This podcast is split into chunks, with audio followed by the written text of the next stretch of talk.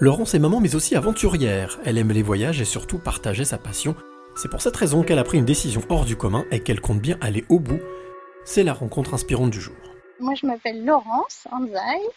Euh, j'habite à Moréa en Polynésie française sur une petite île du bout du monde. Et je suis la maman de trois enfants. Euh, je suis mariée avec un japonais américain et on a un projet de grand voyage pour l'année prochaine. Alors Laurence, si j'ai bien compris, toi qui es déjà à l'autre bout du monde, tu as le projet de continuer ta route euh, autour du monde. C'est ça, on a pour projet de déménager au Japon, parce que mon mari est d'origine japonaise, donc on veut se rapprocher de notre famille au Japon, et pour que nos enfants apprennent le japonais aussi. Moi, je suis chef de cuisine, donc j'ai aussi un projet pour ouvrir un business au Japon pour faire des food tours, c'est-à-dire emmener des gens en balade autour des marchés de Kyoto pour découvrir la cuisine japonaise. Et la chance qu'on a, c'est que entre le déménagement, donc la fin des classes en Polynésie qui est début juillet, et la rentrée des classes au Japon, il va se passer sept mois sans école.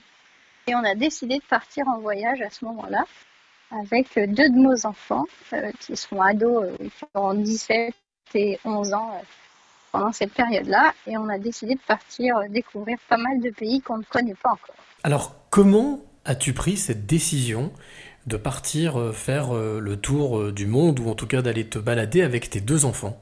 Eh ben, En fait, la décision, elle a été prise parce que justement, il y a cette période sans travail, sans école. Euh, qui nous donne la chance de pouvoir faire ça.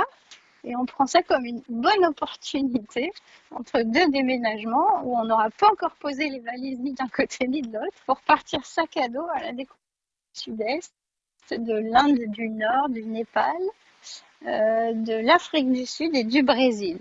Et on a ciblé les pays parce que dans chaque pays où on veut aller, chacun de nous a quelque chose à y faire et à y vivre et à y réaliser. Et on a ciblé cette découverte par rapport aussi aux fêtes qui vont s'y dérouler euh, à la période où on y sera. Notamment, on veut finir par le Brésil, par le grand carnaval de Rio. Donc c'est un projet euh, sur plusieurs étapes. Alors justement, je suppose que quand on prend euh, ce genre de décision, c'est quelque chose qu'on discute en famille. qui a eu l'idée? L'idée, elle vient de moi à la base. J'ai toujours voulu faire ce grand voyage. On est des voyageurs depuis toujours, hein. on a toujours beaucoup voyagé. Mais j'avais envie vraiment d'une parenthèse à la découverte de pays qu'on n'a pas encore eu le temps de visiter.